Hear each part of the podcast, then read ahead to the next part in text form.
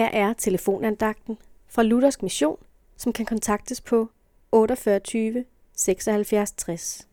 Andagtsholderen i dag er Vagn Andersen. Jesus sagde, jeg er vejen og sandheden og livet. Disse ord er sagt til hjælp for at komme til tro på Jesus. De er sagt til trøst og til styrke. Det er ord, vi som kristne har kunnet klynge os til, når vi har svært ved at finde vej i troen.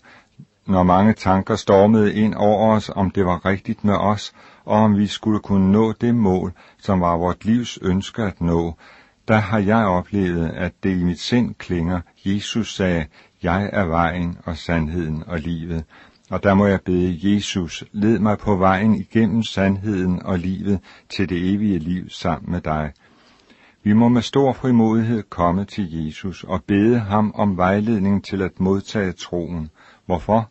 Det må vi, fordi Jesus har sagt, jeg er vejen. Jesus er vejen til fred med Gud og fred i hjertet. Og når vi oplever Guds fred i hjertet, så oplever vi også, at selvom det vil storme omkring en, fordi man møder mange andre meninger, så bliver man bekræftet i, at Jesus er sandheden, og dagligt bliver vi nu mindet om, at Jesus er livet. Har du endnu ikke haft den lykke at opleve freden og frelsen hos Jesus, så hør, hvad han sagde om sig selv. Menneskesønnen er kommet for at opsøge og frelse det fortabte. Det sagde han, som er vejen og sandheden og livet.